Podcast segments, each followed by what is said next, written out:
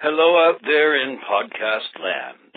This is Timothy Webber, and I play the apprentice on Once Upon a Time this season. You are listening to the Once Upon a Time fan podcast. Succumb not to the darkness. Welcome, Oncers. You have discovered the Once Upon a Time fan podcast.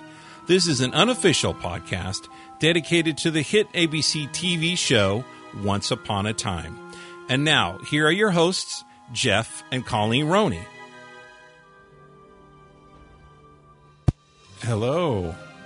Hello. How is everyone? I'm a little congested. How are you? Good. And it's not even congestion. You know what it is? It's um, raw. Uh, mm, mm, Sore it's throat. Okay. Okay. What? No, I'm I- Mm. explaining why I sound funny. Because, you know, we had a great time last night at the homecoming game for our Yeah. niece and nephew. That is true. That's why I sound a little weird because I was screaming my head off because it was such a good game and the team won. Woohoo. Yeah. So, anyway, People do not like most of this. That's okay. probably Home time with the Ronies. Just Well, catching look, it's up. just an ex- explanation of why I sound funny because that is you know somebody might go, "Oh, are you sick?" No, I'm not sick. I just screamed my head off at a football game last night. yes. That's all it is. So All right. So we we did have a wonderful time, but we're going to have a better time right now. This is going to be so much fun. This is the Once Upon a Time fan podcast. There are a lot of them, and we host this one. yeah, And we're going to be talking a little deeper about the episode entitled The Dark Swan. the episode number is 292. We are inching towards 300. What should we do for 300? I don't know. um, Well, what do you what do you guys want to do? That you know, whatever. Let us well, know. I'll tell you what we're not going to do.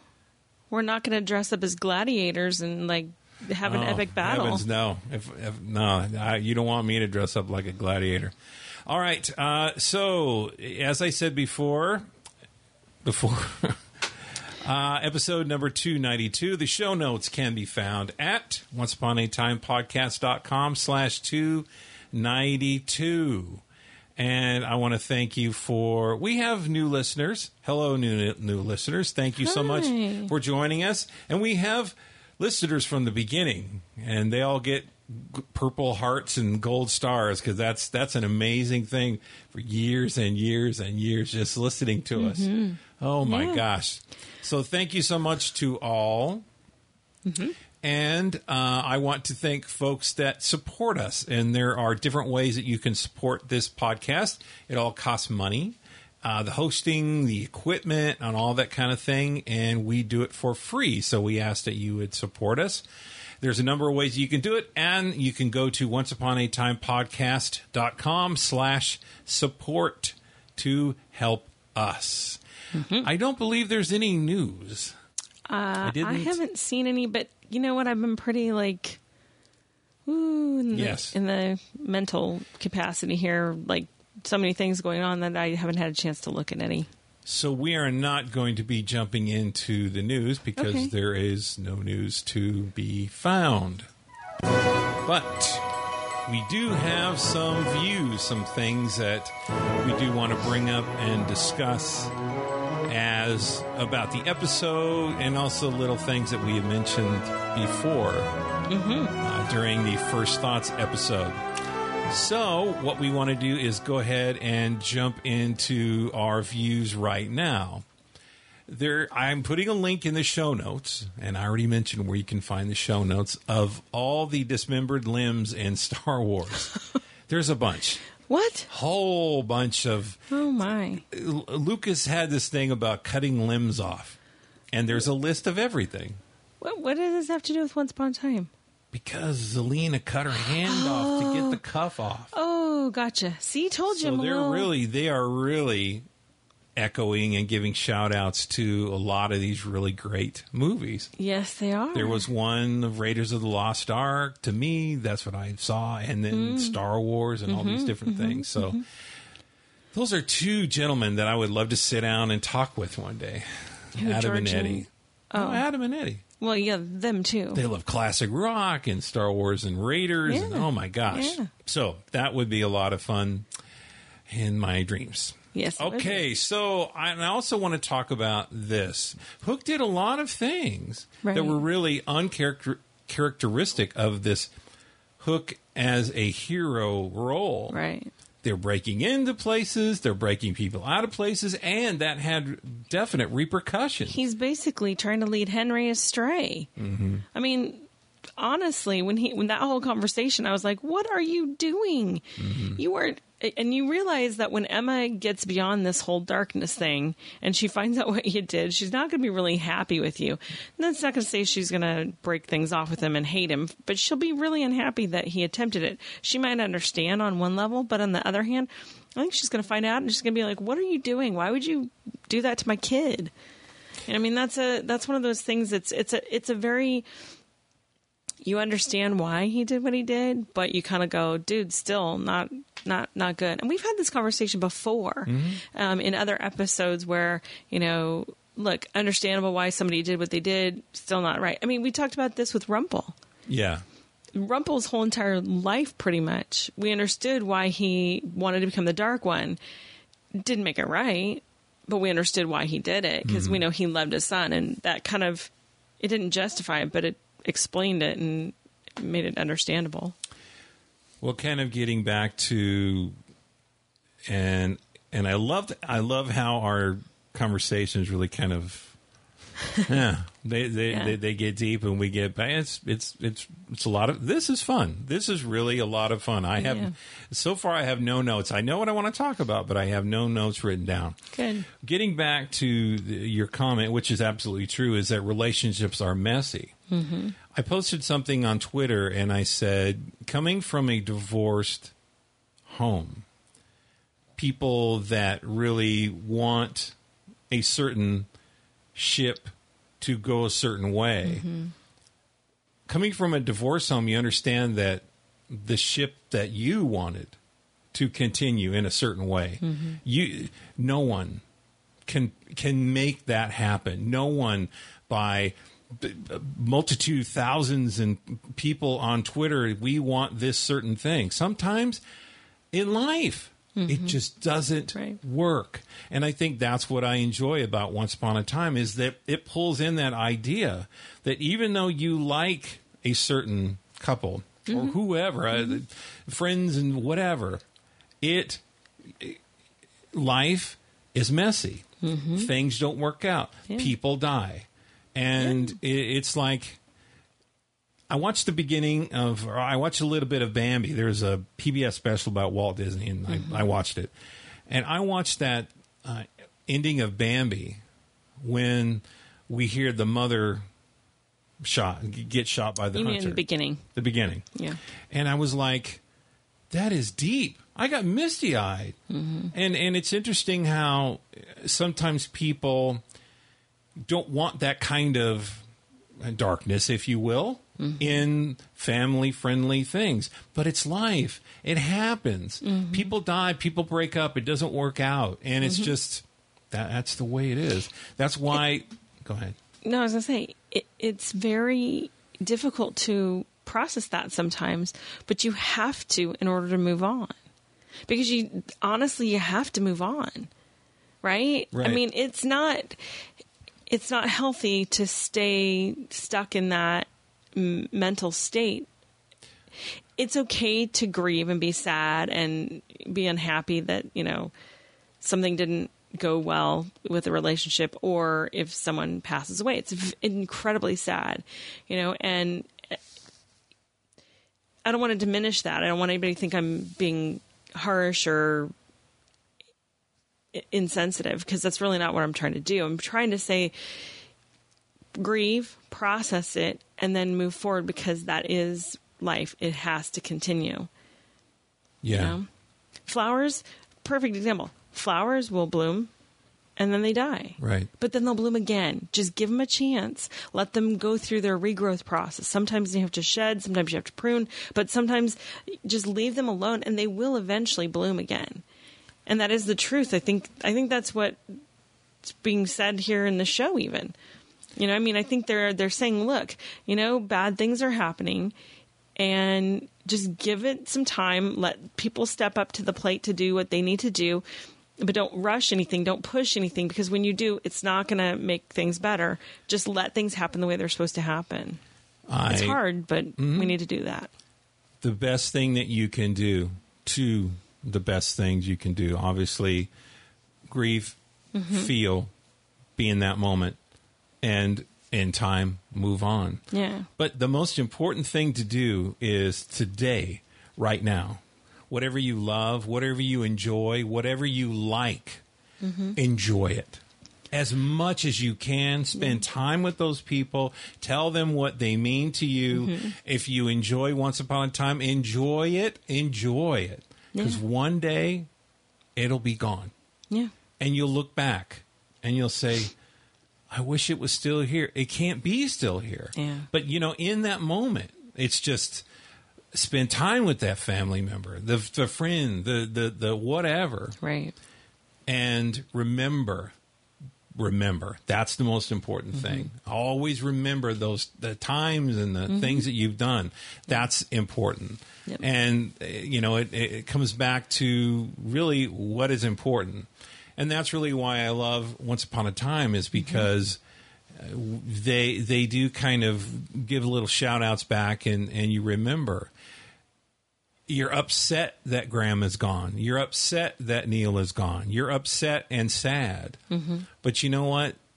Did you really enjoy them while they were here? And sometimes his life goes so fast, mm-hmm. it's hard to do it. But it's important to do it, I think. So I had a couple of epiphanies, and I want to talk about them. And then if, if you had some more things, we'll talk about that, and then we'll move on to the fantastic emails. Kind of a kind of a weird show, but I'm glad we're kind of talking about these It's things. a deep show, and I think that it's okay because season one, season five, episode one was a pretty deep show. Yeah. Uh, I think the Dark One dagger should not be connected to Excalibur at all. Mm-hmm. I think it is, you know, I, I really get back to what the apprentice said both sides of the coin. Mm-hmm. There are two sides of things there's the light and the dark, the mm-hmm. good and the bad. Mm-hmm. And they are separate for a reason. That the tip of the Excalibur sword was removed for some reason. Yeah. Do not, and I, I, I think there's more to what Merlin told young Emma. I, I mean, we could take it at face value, but I also think it has a larger meaning of leave it alone. Don't mess with it. And and the whole I think the Excalibur and the Dark One dagger is kind of like we've seen it over and over and uh, I think Right. the Excalibur and the Dark One dagger being separate is a law, if you will, like the law of magic that we've mm-hmm. seen in mm-hmm. Once Upon a Time in mm-hmm. Wonderland. Yeah. And and these laws and this Dark One dagger that controls the Dark One, these are all there because just like Emma said, just like Henry said, it's too much power for someone to have. Right. You need that check and that balance. You need the yin and the yang. You need the good and the bad to to balance it out. And so putting that together, somebody's going to get the idea. Oh my gosh, that'll that'll fix it. That'll remove the darkness. But we've Right. seen what happens when people do that. When they have this idea put in by an author or an apprentice, we will remove all the darkness, all the bad stuff from life from somebody. We'll do that and we'll put it in, I don't know, that person over there. That's crazy thinking. Mm-hmm. And, you know, but people try and do that kind of stuff. Let's keep them away from this type of school or this or that. We'll ensure their good things in life. You can't do that. No. It, it, you, you've got to teach them to be strong. And it, this is a wild episode, this, And- this one yeah, here. yeah. But, but there are reasons why things are the way they are. And we need to figure out why that it, the Excalibur and the Dark One dagger is separate. We need to figure out why. Yeah. Instead of saying, well, we'll just put it together. You, you, you need to find out more. So, I mean, it could go either way. Honest Mm-hmm. to God, it could go either way. Where putting them together would be epic catastrophe beyond all imagination, or it could be the thing that saves everyone and then brings balance back to the world. Do you, set, you know what I'm saying? Sure. I remember, in, in, thinking back, and I tweeted this too, and I can't remember if I said it in uh, First Thoughts, but the Excalibur that was used in the Lost Girl episode for Snow was to give her courage to mm-hmm. be the leader. And the Excalibur here, if you notice, Arthur actually kind of lied. He said, well, it'll give the people hope. Mm-hmm. But because he has part of Excalibur, does that mean he's part king?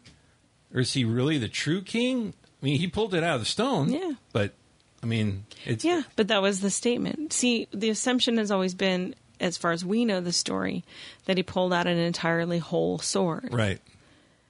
But maybe he really didn't. Maybe that was the point. I mean, again, Merlin is kind of the key to a lot of this. Yep. And once they reunite him, it'll be interesting to see how that kind of plays out. Really interesting, actually. Uh, for a half second, I thought maybe he was trapped in that uh, Dark-One dagger, but hmm. I don't know. That could be just a crazy thought. My final epiphany, and then we'll move on to the uh, very, very cool emails, uh, is that I saw a very um, interesting thread theme from The Wizard of Oz in the Dark Swan episode. Hmm. This green cyclone mm-hmm. took Granny's mm-hmm. and the people in Granny's to this other land, not Oz, but another land. Well, it's because Zelena used that. She opened that portal, and sure. of course, being that she is from Oz and Green, and she was taken to Oz in a cyclone. That's kind of why that why that happened. So she opened the portal that would fit her personality. Would Regina's portal have been different? I think so. Would Snow's portal have been different? I think so. Would Rumple's portal have been different? Right. Yes. So, so and and let's let's kind of put this as a tab to remember a little yellow sticky note. We see another way to get a portal now. Yeah. We've seen a lot of different ways, yeah, a lot of different portals now. And continuing on with the theme from The Wizard of Oz, the Auntie Em Shack or Granny's right. came back mm-hmm. to Storybrooke and brought them back. The question is who sent it back? Who caused it to come back? Mm-hmm. That's a valid question. And um, my bigger question is was Zelena behind that whole switcheroo? Because it looked, I mean, look, you got Green Cyclone. Mm-hmm you would think it's going to Oz. So I think Zelena kind of thought this whole thing through and sent them to Camelot. Yeah. I, I, I don't know. Well, and that's the thing is that they knew they needed to go. It changed directions when Regina took over everything. Okay. All right. Right. So uh, that that's just I think, and what's really interesting is that once you see a shapeshifter, you get nervous. And I talked about this, man, like two seasons. Well, Cora and all that stuff. You get nervous. You think, oh, is that Cora? Is that Cora? Remember all that stuff? And now, uh, you know, I'm kind of nervous because I'm, I'm certain. Well, I'm certain that that was Merlin in there, but I'm thinking, well, maybe it was Rumple or maybe it was Zelena. I don't know now, you know. And then we start talking about how Hook's really acting unhook like. Maybe Hook is, you know. But I, I think Zelena is kind of involved in that whole switching lands to go to somewhere else. I, I don't know. But anyhow, that was my epiphany for that. So there's an interesting. I just realized something too. In season four, last episode, right in the towards the end, they're in this cell with Zelena. I'm talking about Regina and the author. And Zelena is being told what's going to happen to her. And she pretty much says, Well, can you really do that? And he says, Well, yeah. The pen is mightier than. Mm, yeah. if you finish that Right. with the real popular phrase, pen is mightier than the sword. Yep. Yep. And now, first episode of the season, we have a sword. We have Excalibur, which is like one of the most magical, most famous swords in all of like history. Yeah. There's something to that. Sure.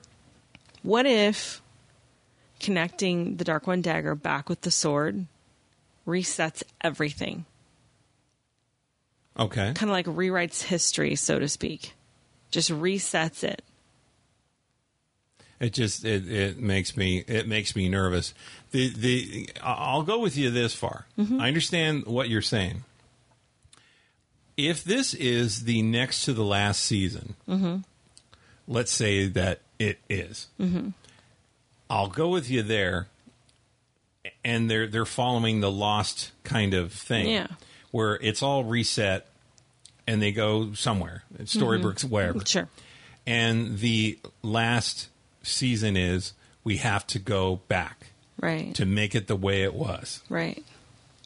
living in Storybrooke or wherever. Right. And that is a distinct possibility. But what I'm thinking is okay, so let's go with that phrase again.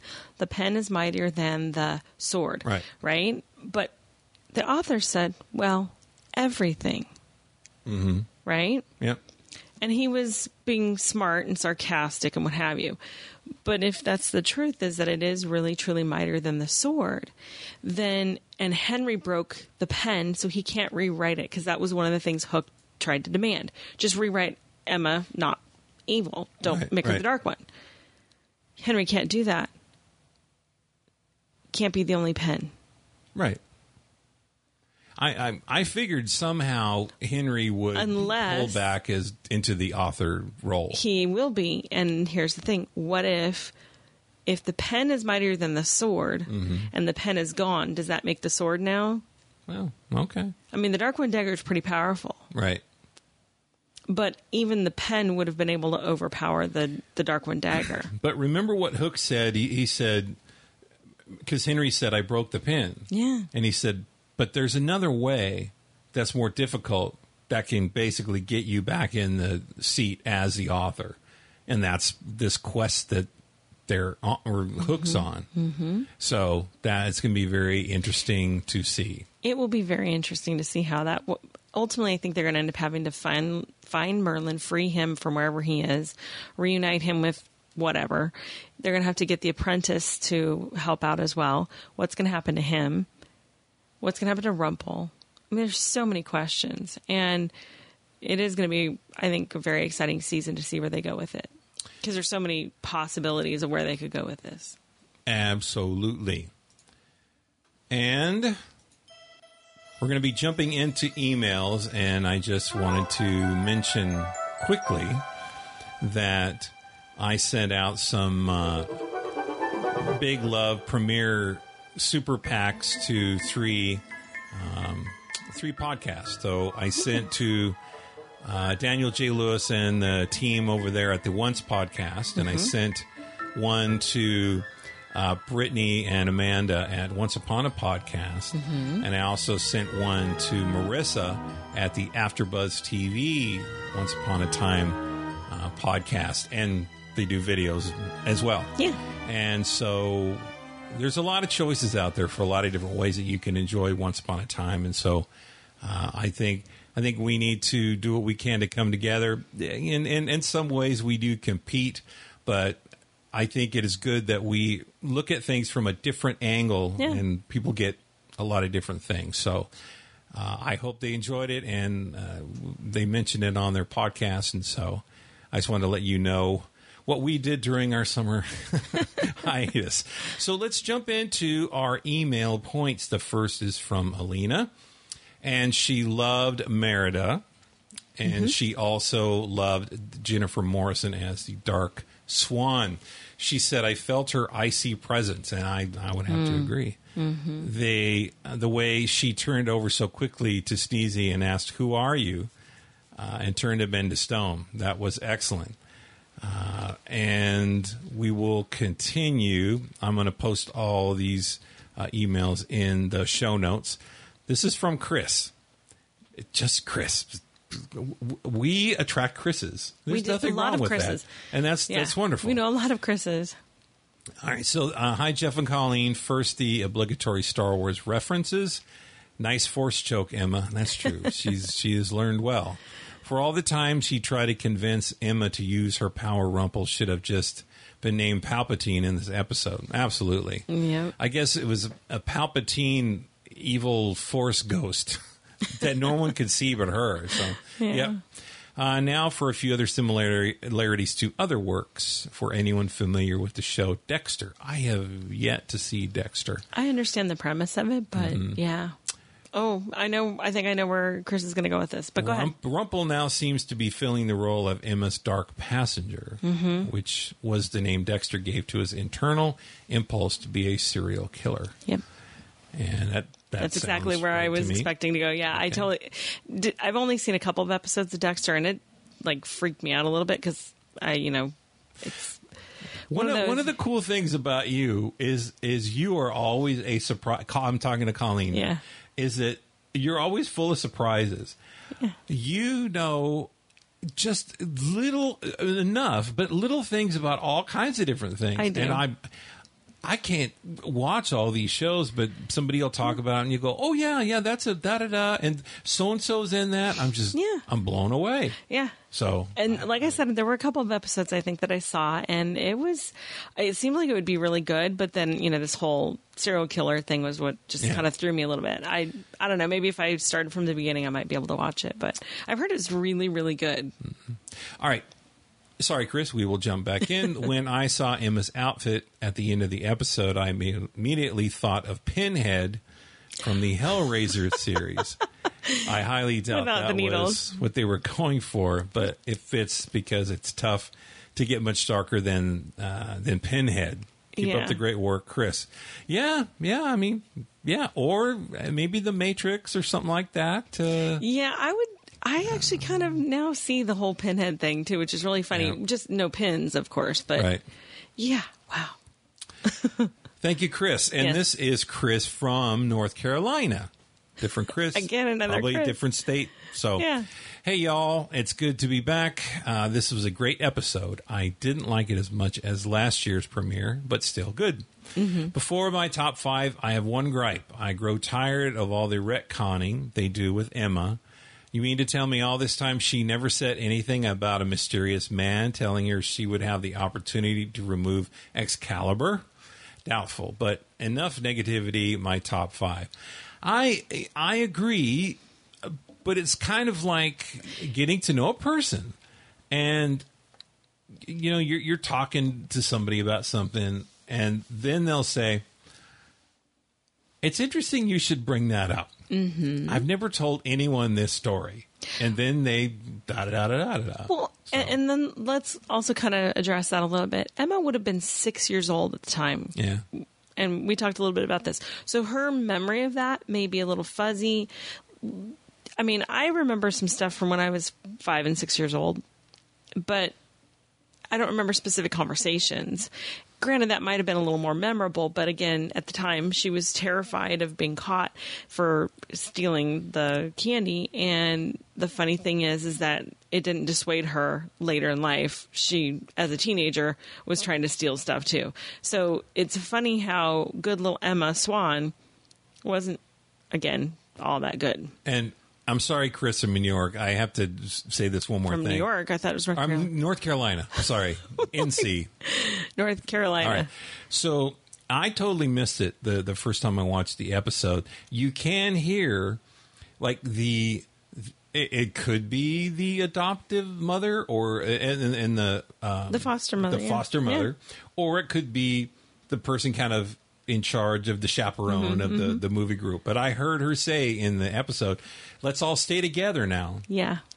So anyway, that's Yeah. why she was kind of looking around at different kids because she was part of the group, and I I missed that. So And maybe she wasn't part of the group. That's the weird part. I think she was, but Yeah. it's yeah, it's. It, I need to watch it again. So. But she didn't have enough money to buy um, uh, candy, and that's probably why she looked at the kids at the candy counter and all that. yeah. It's a deep show. There's a lot of things, and even just the little visual things, you need to Oh watch yeah. it all. Little ki- yeah. All right. Chris from North Carolina, back to your email. Sorry. Uh, number five, the Storybrooke Gang, as I'm calling them. I'm so glad they finally gave more information about the wand that the apprentice used to imprison the author. Although I do question why it was crafted with light and dark. Maybe Merlin isn't as um, benevolent as we'd like to think. I'm sad to see the apprentice go. And see, that's a big question. Did he fall asleep or did he die? I'm not sure. I think I he's don't know. asleep. I think he's asleep. Yeah. Timothy Webber is amazing, and I hope to see him again in flashbacks. I think we will see him again. Oh, I'm sure. I can't believe they needed Zelena to help uh, to tell um, tell them how the portal worked. Mm-hmm. They should know this. Hook's reaction to Henry breaking the quill was probably my favorite part of the episode. He literally face palmed. He literally face palmed. Mm-hmm. Zelena is playing such a bigger role than I I had expected, which I'm glad of. Rebecca Mader is amazing. She Mm-hmm. is. She is. Uh, it was hilarious that they called out her own continuity error with Robin realizing was Zelena, but not realizing it was Marian. I don't understand at all. But it is, yeah, it's kind of funny that they wrote that in. It's like, yeah.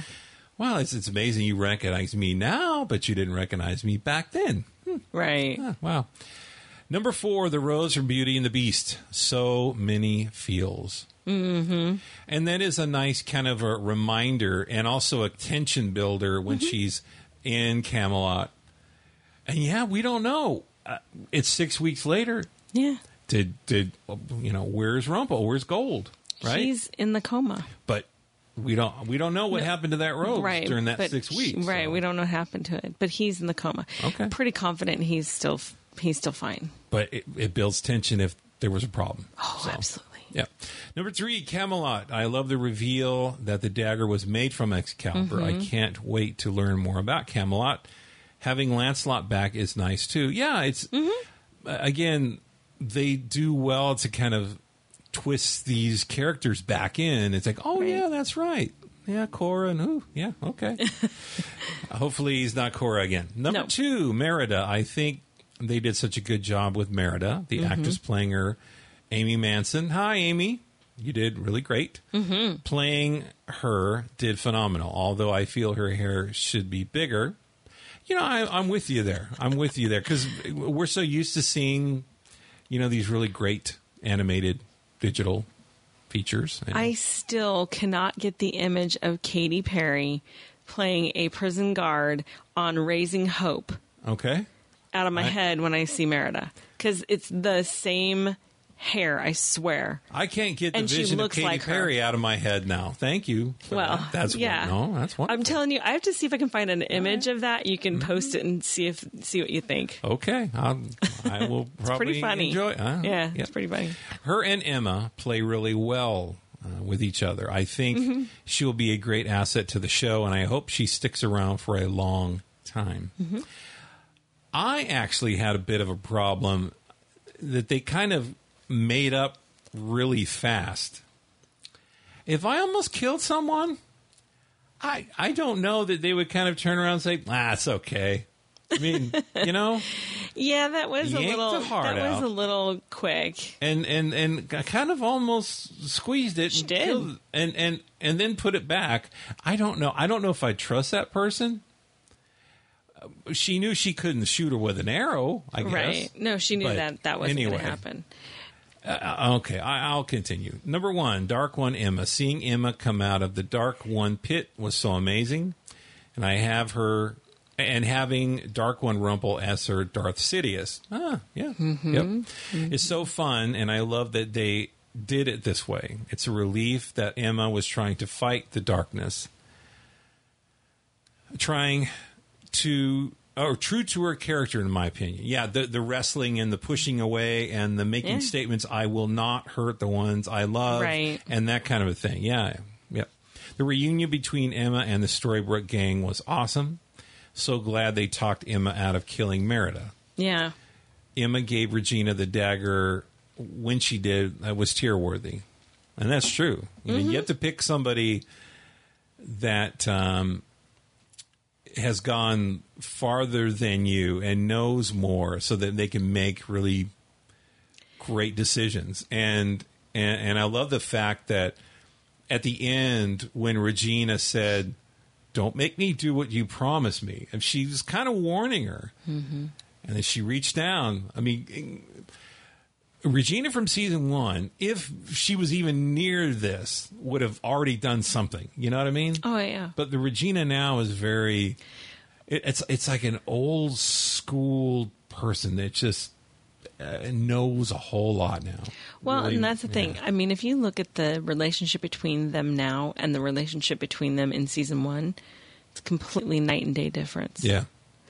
So All right. Uh, so talking about uh, Emma giving Regina the dagger, I love where their relationship has come. The ending was a downer. I'm disappointed that they're retreading the same story with the lost time and memories. Dark One Emma looks great though. This is going to be fun. I give this premiere 8.25 out of 10 onion rings. Ah, nice. Chris from North Carolina. Very nice. Thank you. This is from Janice. And Janice uh, follows us on Twitter. And if you do not follow us on Twitter, that's really sad. And you should. Yeah. You should follow us at, at OUAT Podcast. Pretty please. It's really a lot of fun. Sometimes we have t- messages from Tony Amendola, which is really a great day. Oh, it's always It is really a It lot of fun. It is. All right, this is from Janice. Hello, Jeff and Colleen. I'm not sure you remember me. It's Janice Marie. If you have, if you need help remembering, I'm the girl you wish happy birthday to on November 8th, and I do remember that Yeah. the night uh, that recorded for one of your main shows for season four. It's been a long while. Ha ha. Yeah. but I, I do remember. Almost a year. Wow. I just wanted to share with you some of my thoughts on the season five premiere of Once Upon a Time. McKenna Grace as little Emma, super cute. Oh totally my agree. gosh. Yes. They really are phenomenal, and I'm calling out. Uh, is it uh, Veronica Rooney? I think is the casting, Yes. I believe you're right. and you do fantastic work. Yeah. Absolutely. I mean, it's just really, Yeah. Their casting. Yeah. Their casting folks are really good. and I think Veronica Rooney is on Twitter, I believe. Oh, nice. So, uh, I will continue with Janice's email. I can totally see her growing into Abby Ross, who Mm-hmm. grows into Jennifer Morrison. Amazing casting as always. And the big reveal of the Dark One dagger turning out to be the last piece of Excalibur. What? That's yeah. That was, that was Mm-hmm. really really cool. Probably the biggest plot twist since Darth Vader revealed he was Luke's father. I would agree. It's up there. It's I definitely up there. That was great. I'm not sure that I can trust Merlin. He doesn't seem like a good guy to me. He looks to me like he had something to do with the creation of the Dark One dagger. Well, mm-hmm. yeah, yeah. Yep. He had something to do with it somehow. Did you guys notice that Henry was protecting Roland inside of Granny's diner? I I saw it, but I didn't remember to say anything. But it was very very cute and nice. It was just Yeah. so great. Big brother kind of saying, you know, come here, you know, I'll protect you right yeah. here. Yeah. And there was a great hug with uh, Regina hugging Henry too. Yeah. It's some really great stuff. And um. So, uh, oh my goodness, Janice says, it was just too darn cute. I felt as though I was going to get adorb- adorps. I don't, I don't know. I don't know that one either. That's a new term. It's a, I am, I am old, but it's, it's a good term, and there you go. There. uh, lastly, seeing Dark One Emma at the end of the episode, she looked amazing. And I did get one photo of her in the uh, tru- in the van leaving uh, one of the sets, and I did not post it, but I'll I'll post it now. Oh yeah, we can totally post that Yeah. now. Yeah, she was really close to where we were, and that was really awesome. I love that her voice was significantly lower for the part. Mm-hmm. Uh, amazing acting choice that Jennifer made there. Also, everyone looked stunning in their Camelot attire, especially Henry, who looked like sort of a knight in training. Yeah, Yeah. yeah. But uh, Jennifer Morrison really did a great job, and for the most part, she's very. She doesn't get a lot of real depth all the time. She she doesn't go from one to ten and one to ten and one to ten, and and this was really kind of a chilling edge to her normal. Yeah, it was. It was great to to see that she has range. Not Yeah. Mm-hmm. that we haven't seen that before, because I think we have. We've seen it's very. In some cases, it's been more subtle, but she definitely has range, and I love the fact that she completely changed the personality. I Yeah. mean, Yep. this is not Emma. This is a very, um, and it's and it's it's a very obvious. I think nod to how Robert Carlyle has portrayed Rumple and Mr. Gold because Mr. Gold and Rumpelstiltskin versus the Dark One they're totally different personalities. And even, I mean, I think all the characters that have had a dual character, Ginny when she was evil Snow, True. that was incredible, you know. And then Lana I- I has I Lana has done dual roles, and I, I love the fact that you know these actors are so accomplished that they can do this and make us believe that this is, you know, this is their personality right now. I mean, it's just it's it's really it's a really fantastic thing. Look, it, it's a it's a beautiful cast on, Oh, down yeah. the line, but I tell I I really kind of had a thing for Dark Ginny. I I a little. It reminded me of uh, college days. You know, a little spiked hair. And, Oh, yeah. Wow. Okay, Yeah. that was Yeah. that was pretty cool. Uh, anyhow, let's okay. Let's so let's talk about. You mentioned um, uh, Robert Carlyle and Jennifer Morrison, the Dark One. The the biggest difference, though, is here's a little quiz for those who are listening. You, you already know this. How did Robert Carlyle pick his voice for Rumpelstiltskin? Do you want me to answer? Dun, dun, dun. Okay, go ahead. He patterned it after his little son when he was six years old. Mm-hmm.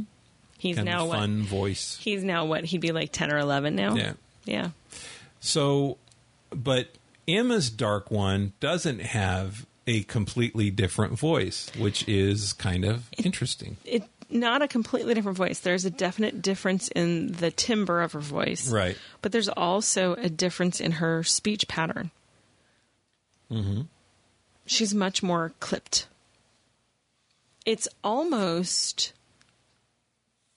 I can't explain it, but it, it there's a distinct difference. It's just not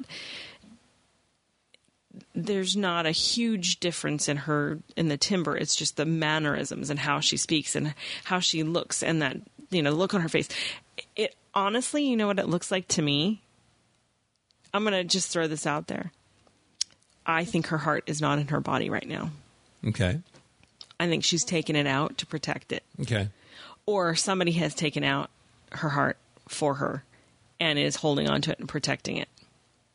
Just going to throw that out there as a possibility because that's the difference that I see. It's kind of like how when Cora was Cora, Cora was very sensual and very laughy and very happy and jovial and what have you when she was Cora. Right. And then when she took her own heart out and was crazy bitchy Cora, then she was more uh, she was more mannered, more clipped, more. And I see kind of similarities with with Emma being the dark one. That because even when he was the dark one, Rumpel still loved Belle, Yeah. and I don't see And- that same Yeah. caring and concern for her family and for everybody else, which to me Well, we- just screams her heart's not in her body. Because when you don't have your heart in your body, you can't love. You don't have the ability to love as much. Regina did because Regina felt it deeply, but I think Emma's a little bit different. We don't. Well, we need to watch it played out, but I understand what you're saying. I'm just telling you, at some point in time in this season, we're going to see Emma's heart's not in her body. okay. That's I- my prediction. yeah, I I'm still kind of stymied that they didn't do a a completely different voice, but you know, it, it's a sultry kind of a dark one, so that's fine, and and and that works for me. Yeah. All right, so uh, I will continue on. In my opinion, that was okay. The strongest. Uh, keep up the great work. It's great that once is back, but it's even greater that your podcast is back, and I get to listen to you guys again after months of hiatus. Your biggest fan, Janice Marie. Thank Well, you so thank much, you. Janice. Very, very And kind hopefully of you. this episode doesn't change your mind because we've kind of rambled a little bit in some spots. yeah, and it's probably more real than people expect. Yeah. All right. The next email is from Trace. Welcome back, Colleen and Jeff. Thank you. That's Trace. A few things before I dive into this excellent season premiere. I was having a terrible Monday, but there you were. So nice to have you back and hear the two of you again chatting about a new season. It has turned my day around. Thanks so much for that Aw, and a shout out to both of you. One of the reasons I love your podcast is because you're a great couple and it comes through. I've heard you sent gift baskets to other podcasters and it made me smile. Proves why I tune in and listen to you twice every week. That was so great. You two are awesome. Okay, Roni, love, love fest over. Let's get into the Dark Swan. OMG, OMG. And thank you, Trace, for that. Yes, absolutely. Very, very nice It's very sweet. this was so great and so worth the wait. First off, let's get into the elephant in the room. We have a mind swipe again. Not sure why everyone is not groaning. It's an it's an OUAT trope, yes, but it works here so well. Mm-hmm. We can't keep flashing back to the Enchanted Forest pre-curse. We've done that for four seasons, but and we're out of adventures there. This new time jump and new mind swipe allows us to continue the flashbacks we love, and now we see all new adventures. We can see the story unfold about how and why Emma went dark in Camelot through the eyes of our favorite characters. Mm-hmm. This is what we all love about the show, right? That is true. So chillax, everyone, and just enjoy. It's going to be great. Oh, Trace, I, you, oh my God, you need to write a book Yeah. that all oncers need to read. It just, you know, send chamomile tea and just chillax and Yep. give everyone breathing, uh, uh, breathing instructions and whatever. Yep. So that, Yeah. that's really, yeah. Nope. great. Love it. Love it. I think Merlin's visit to Emma in the theater was foreshadowing to our entire group. That doing the right thing doesn't always get a good result. I think we're going to see our cast of heroes doing what they think is the right thing to save Emma, yet mm-hmm. didn't turn out so well. As we see the last five minutes of the episode, which was delicious, by the way. Mm-hmm. I, I need to I, I need to say this right here before I forget. Sorry, Trace. Is that Emma is Regina in season one? Hmm.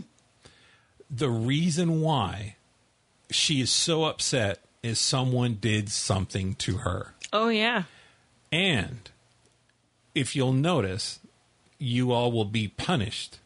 Mm-hmm. That reminds me of something when you're a kid. Yeah. Yeah. And I think we're going to see something when she was very, very, very young that really stuck with her. And then they let her down, and that's really what she went to. Yeah. Yeah. Possibly. Very possibly. Okay, I will continue. Yes.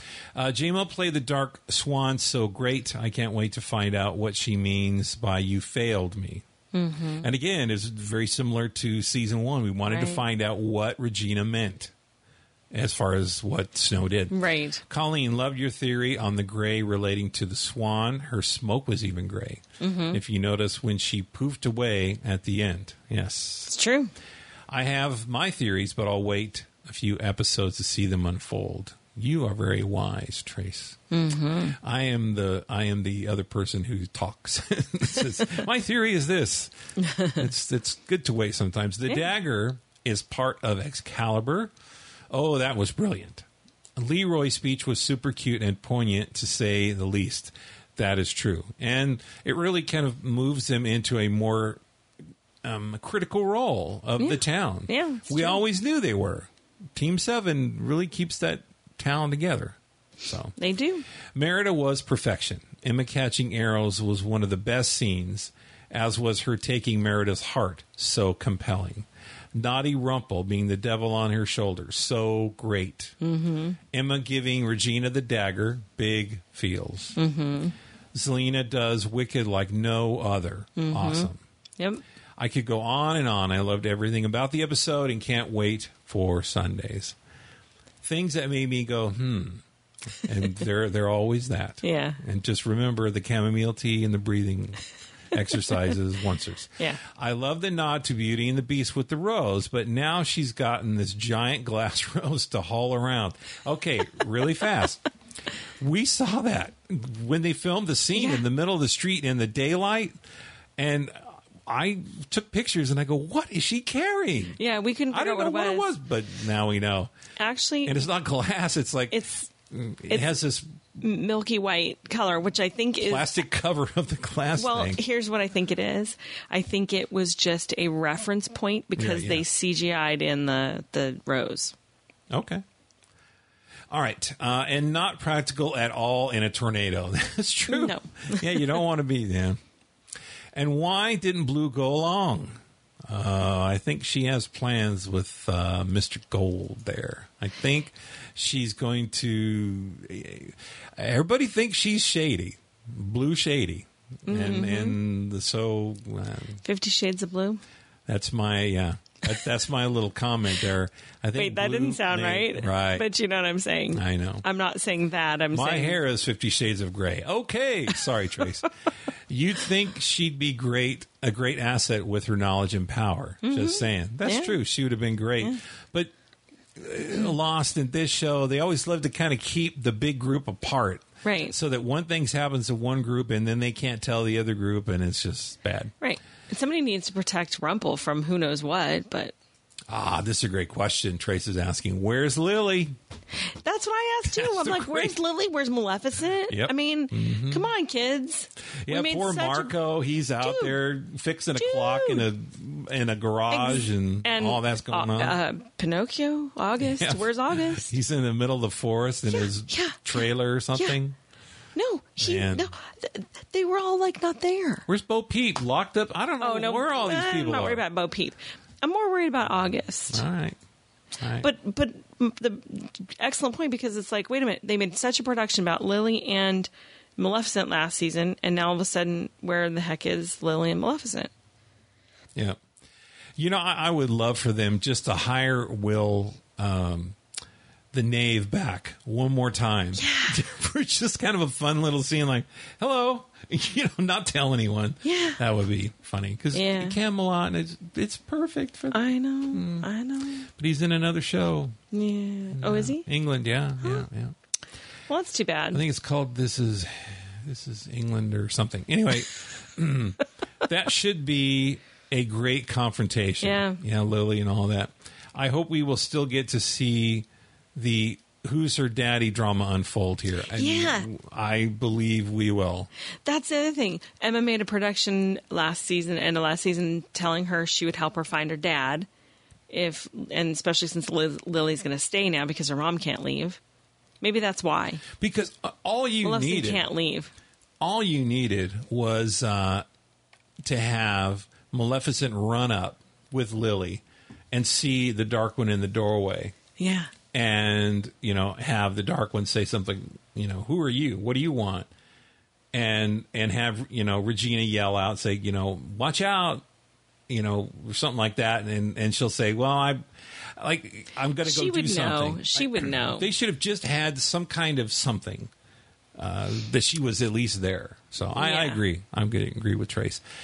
Why did they bring Zelena? Lock her in the cell with a protection spell and let her to let her be meditating for a while. If she gets near a knife again, who knows what would happen? Yeah. Oh, way way to peer pressure a teenager hook. Well, the funny thing is, um, is the, Regina knew what was going to happen almost. Yeah. Do you remember that? Towards the end, she goes, she goes, I'm not an idiot. You know, I, you know, she predicted what was going to happen with Zelena in the middle of the street. That's why she ended up taking over and putting the cuff back. You know what I mean? Yeah. So I think there's like, it, it may have been part of the plan because they needed her to do what she needed to do, and they couldn't get her to do it willingly. So they did kind of, it was is basically a, a Wookiee prisoner Yeah. ploy again. I get that he's def- desperate to save Emma, but Yeah. let's hope he's learned from his from that epic fail. Yeah. He's so cutie cute. I'll forgive him for that. Okay. Well, I He think is- Colleen will. He's too. adorable. Big love, oncers. Glad to be back and can't wait to hear all your emails and theories. It gets me through the week Talk to you all next week. Trace. Thank you so much, Trace, Thank you. for that awesome. That was a weird thank you, by the way. What? My voice went weird because of, you know, And you you enjoy football games. I do. All right. This is from Dan Hyatt. Greetings, Colleen and Jeff. So glad uh, to so glad to venture to Storybrooke again with you two. Here are my thoughts, comments on the show. Number one, the main plot line sounds so much like a Charlie Daniels song. The devil went up to Storybrooke and he's looking for a soul to steal. He found Swan. He's the son of a gun, and he's willing to make a deal. That is that is true. That is And- awesome. And, Dan, you are quoting the radio edit. yes, you are. And that's very wise of you, sir. All right, number two. That's a great pull, though. Oh, yeah. That is awesome. Yeah, yeah, yeah. Anyway, Number two, Emma's hooded clothes reminded me color wise somewhat of the leaked photos, uh, the early ones, Mm-hmm. of the old Luke and what he'll look like in episode seven. oh, interesting. Light shaded off white. Oh, interesting. Yep. Yeah, it's kind of like uh, it's going to be kind of like um, oh, what's that uh, March thing? Anyway, everyone's everyone's an Irish person on that. St. Every- Patrick's Day? St. Patrick's Day. Everyone's going to be a Star Wars fan in December. Everybody. Of course. Yeah. All right, number three. I agree, Jeff. The dark one so reminded me of Palpatine from Episode three. Do it. Yeah. Oh, very much so. Number four, I'm sorry, but Merlin's wand. Will at some point will we see any Harry Potter references, any hippogriffs? I don't know. And I think somebody saw. I think maybe it was Helga the the the hat from Harry Potter in uh, The sorting wand. Yeah, the sorting hat. Yeah. Yeah. That could be. You never know. Number five, Disney reference: getting lost in the woods, walking around in circles. Was that the same forest that Pooh and Piglet got lost in? Oh, yeah. Yeah. It's possible. Number six, another Harry reference. The sword in the stone reminded me of the Gryffindor sto- sword mm-hmm. that Harry pulled out of the hat in the second movie. I Yes. have not seen that movie in so long that I don't recall that part, but sounds about right. The same red ruby stone in the hilt and the mm-hmm. writing on the blade. Mm-hmm. I'm going to have to revisit those films as Yeah. well. It's been a Yeah. while. I've seen Yeah. them. Number seven, did I hear a Wilhelm scream when Emma choked the peddler? I, I'll have to listen again. I, I, Very I'm usually pretty good at hearing those, but Yeah, I, I did not yeah. recall.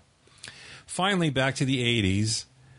Uh, Dark One giving Emma a taste. Huey Lewis and the news, everybody. I want a new drug. One that won't make me sick. One that won't make me crash my VW bug or make me feel three feet thick. There you go. That's all awesome. The all the 80s. I love it. And I did. I can't remember uh, who who sent this, but I did kind of want to play this to, to Camelot and everything. My liege. Camelot. Camelot. Camelot. It's only a model. Knights, I bid you welcome to your new home. Let us ride to Camelot. We're knights of the round table, we dance whenever we're able. We do routines before the scenes, the footwork impeccable. We dine well here in Camelot, we eat ham and jam and spam a lot. to push the Pramalot.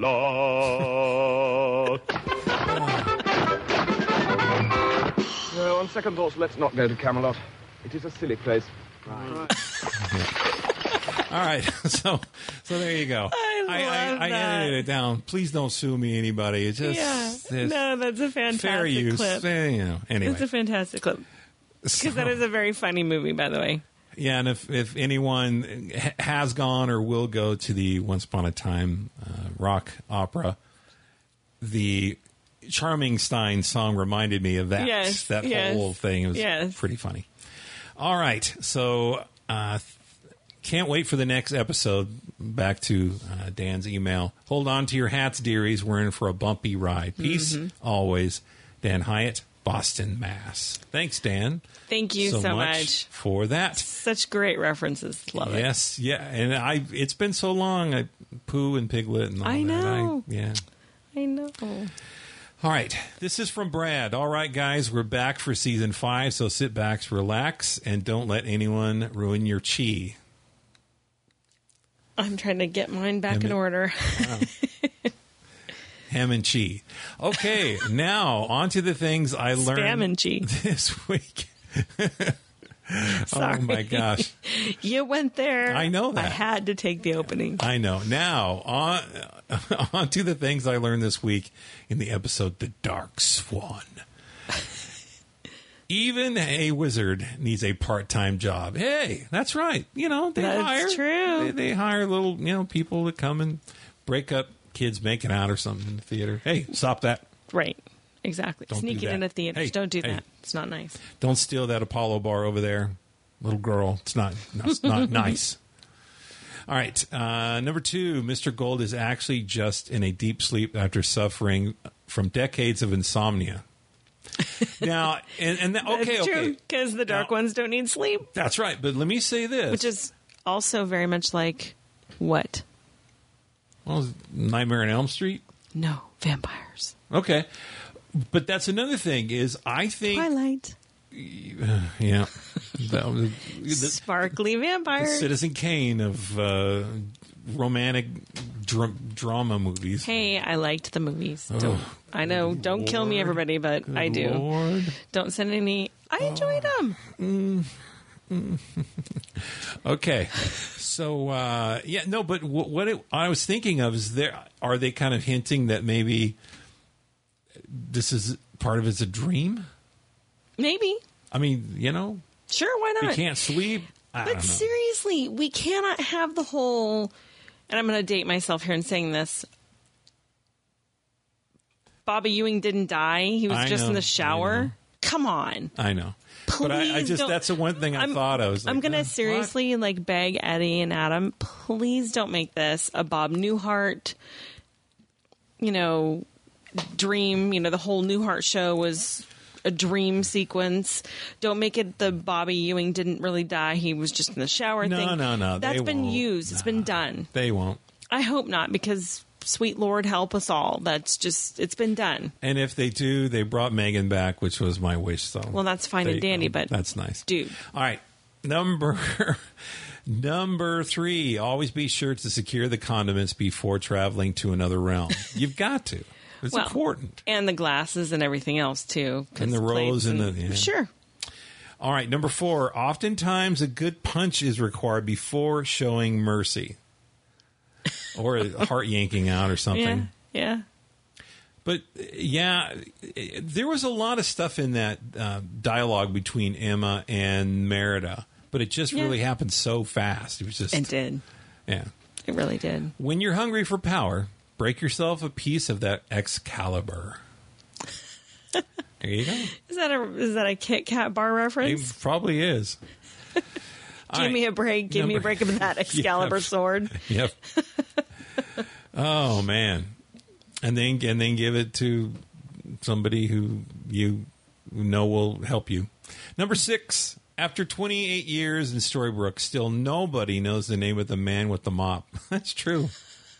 Yeah. And listen, I looked it up, and it's Nurse Ratched with a D. Yeah. I thought it was Nurse Nurse Ratchet with a T. No, it's Ra- Ratchet. Who who knew? Yeah. I finally watched that whole movie. It's very depressing. It's really just- yeah. It's a disturbing movie. I I didn't. Uh, man, it was really tough. I should to have watched the Winnie the. Pooh. All Would've been better. Uh, number seven. Sneezy likes to wear women's clothing. Well, yeah, especially if it's a power coat that's red. Yeah. Yeah. But yeah, he was he was in charge. He was so happy driving along. That's right. I know so how to sheriff. So funny, Mister. Mister Pharmacist, Yeah. which I think is hilarious. But then loses his memory when he gets pushed over the He got a line. promotion though, man. He got a major promotion, and it was self promotion. yeah. I'm surprised Grumpy let him. Well, Grumpy's busy running down the street warning people of stuff. That's true. I wonder. Uh, I wonder who's going to wear Graham's coat. Anyway, uh, number eight. Doctor Whale should seriously recommend that everyone in Storybrooke start taking Prevagen? Prevagen? Some memory thing immediately to boost memory function. Oh, yeah, I don't know what that is. I don't I, I, I don't know. I forgot how to pronounce that. Ha ha memory. Okay, right. moving right along. Number nine. Rumpel is not a fan of the Scottish accent. Well, that's No, which is very funny because again, and we mentioned that his accent, his real accent, Robert, is very. It's a very thick Scottish brogue, and it's sometimes very difficult to understand what he's saying because he says it so quickly, so rapidly, and very quiet, and with that heavy, heavy accent. And so, yeah, He- it's pretty he- funny. It was. It would have been funny if he had like a list of things, break a neck, or steal her identity, or you know, just they have this list of things, and she's. I'm not going to do that. You know, steal her shoes. Oh, I might do that. I don't know. All right, uh, number ten. Whiplash is a common side effect of Wii magical love taps. hmm Indeed. Or a movie about drumming. I have yet Yes. to see that. Burning questions from Brad. Dun, dun, dun. I need a theme. Burning questions. Uh, when Rumpel beca- became the Dark One, did Zoso appear in his mind to tempt him? That's what I wondered too. Yeah. I And here's I the thing. think. Well, here's the reality of it. Rumpel's not really dead. He's just in a coma. Mm-hmm. And it was imagination. It was Emma's imagination, basically manifesting Rumpel to her, you know, so she could see him. When Zoso died, did he just go away and Rumpel was left on his own? And if Zoso wasn't there, would, was there a number of other people, or was it Rumpel's own imagination playing tricks on him again? Expound on that again. What do you mean? Well, so like, did he imagine his own self as Rumpel's, Okay. as the Dark One? Do you know what I'm saying? As Uh, a familiarity, because that's all he knew. I've listened to most, not all, half of the Once Upon a Time podcast talking about this episode. Yeah. No one has mentioned this thing. When has someone seen someone else that was not them, like this Well, Rumpel did when he saw Belle. faux Belle on uh, Neverland? Yeah. So this has happened before. This It kind of a thing, right, So right. I just wanted to say that it might come into play later. What's the story about how Lancelot is still alive? That's a good point. It's a very good point. Uh, up to this point, we were led to believe that Cora had killed him and took Yes. over his body with heart and all that. Yeah. Well, no, shapeshifted as him. Shapeshifted, yeah. Ah, that's a good question. Adam Eddie, I refer this question to you. When Bay and Rumpel spoke of forces greater than themselves who conspired to make things happen, could that greater force have been Merlin? Yeah. Possibly. I would think so. Both he and the apprentice knew the fate of Emma and Lily, so why not every other person in all the realms? Maybe they are the key to like everything. you know, a lot of people kind of think that maybe, you know, Merlin. Well, well, look, whenever we're missing a person and we knew we know that person's coming, we always kind of fit other people in there that are maybe new. Like, is Merlin's Lily's father, or you know what I mean? All Right. these different Right. things. But but I still think that we're following this chain back. You know, Rumple and this and that, and the Dark Ones and Zoso and all this kind of thing. And I think that, um, uh, oh, that dog. I lost my train of thought. Anyway, uh, it's oh, I think blue is going to be at the end of everything because blues, is the, the oldest and the most rule Gorham and all this kind of stuff. I Yeah. think she's behind all this stuff. Mm-hmm. That's just what I think. We've said that before. Yep. That's all for now, Brad. Thank you, Brad, so much for that. And now we have some voicemails. And here we go. Not my favorite theme music, but I like it. Yeah, it's very pretty. Kind of. Okay.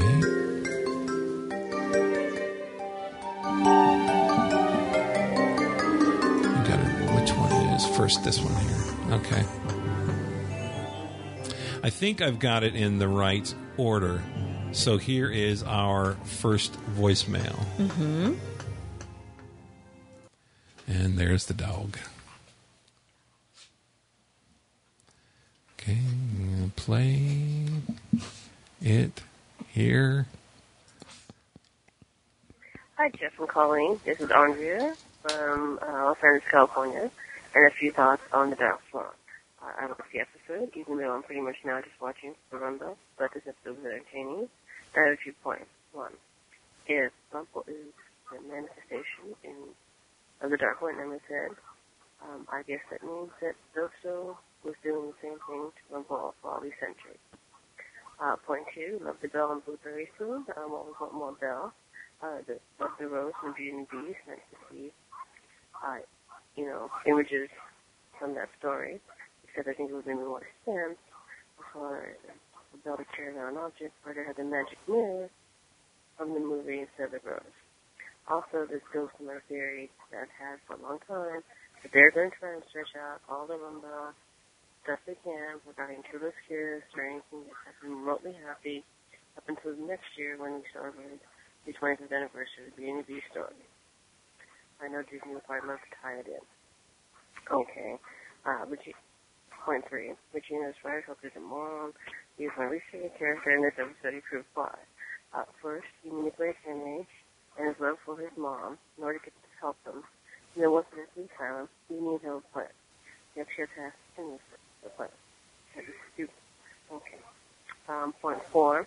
Another hook negative. Um, once again, um, Hook continues his grand tradition of going after those who are less vulnerable than him.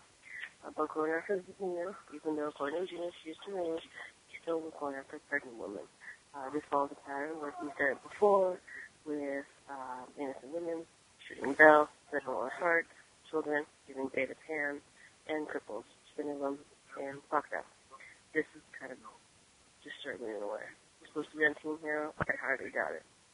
Um, also, another point, uh, plot point they missed, uh, Hook keeping the potion to enchant herself, if I recall, in the episode Queen of Hearts. Regina was the one who had the potion. She enchanted the Hook, and she had said it was a one-time thing.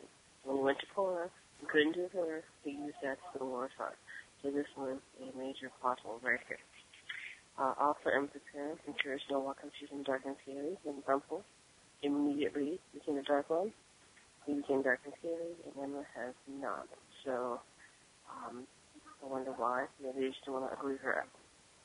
And last point, how many people are going to be jumping around from realm to realm? This is what? Number six, Merlin, Ingrid, um, the apprentice, was Elena Queen of Darkness, everyone but what the supposed to jump from realm to realm. I don't like this because it makes it seem like it negates the importance of Rumple and Regina and casting the curse. Um, they should have gone back. Uh, yes, is Andrea from Oakland, California.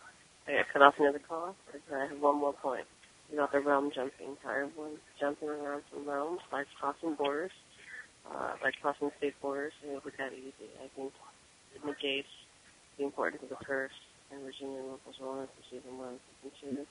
And I think they should go back to making it very, very hard to go from realm to realm, uh, especially going from in Magic Land to our land, a land without magic.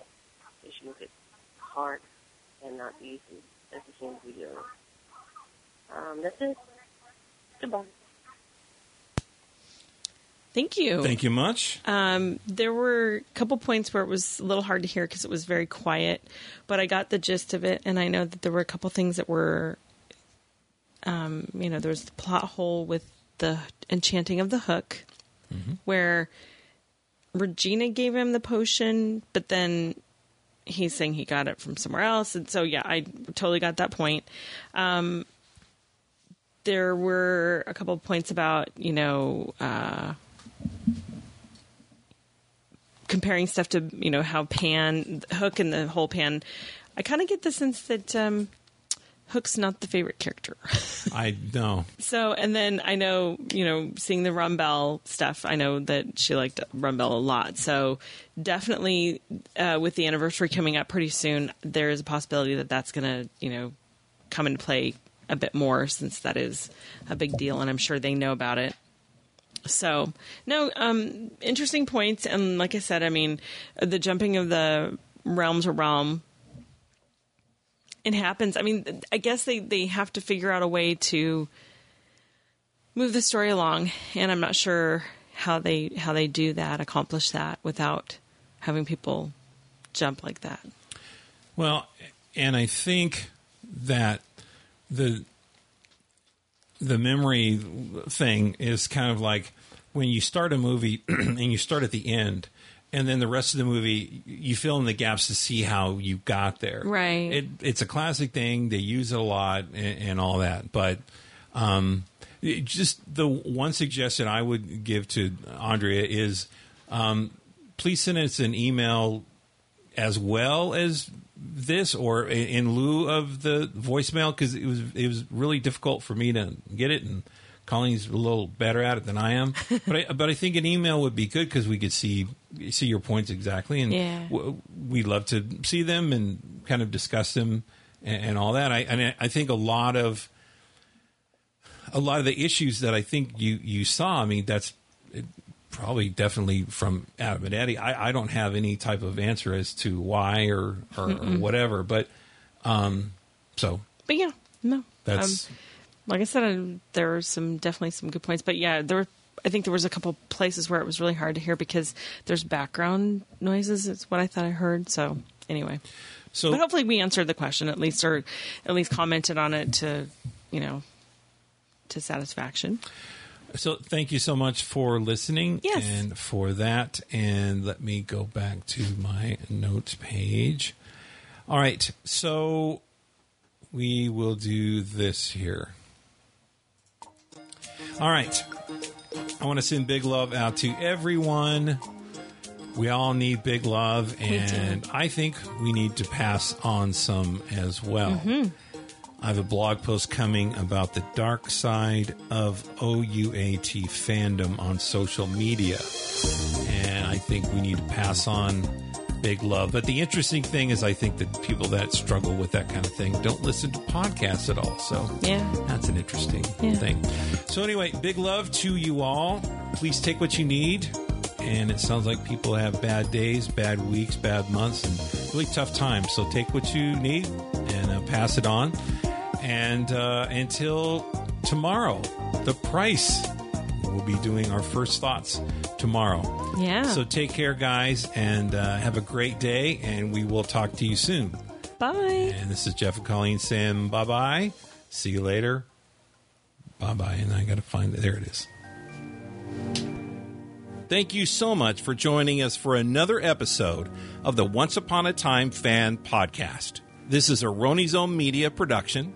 Our website is onceuponatimepodcast.com. You can contact us by going to onceuponatimepodcast.com slash contact. You can also connect with us on social media by going to onceuponatimepodcast.com slash connect. If you enjoy what we do and would like to support us, we invite you to go to onceuponatimepodcast.com slash support. There's a number of ways that you can help us out, and we truly thank you for it. The Once Upon a Time Fan Podcast, where you experience more of the magic of ABC TV's Once Upon a Time.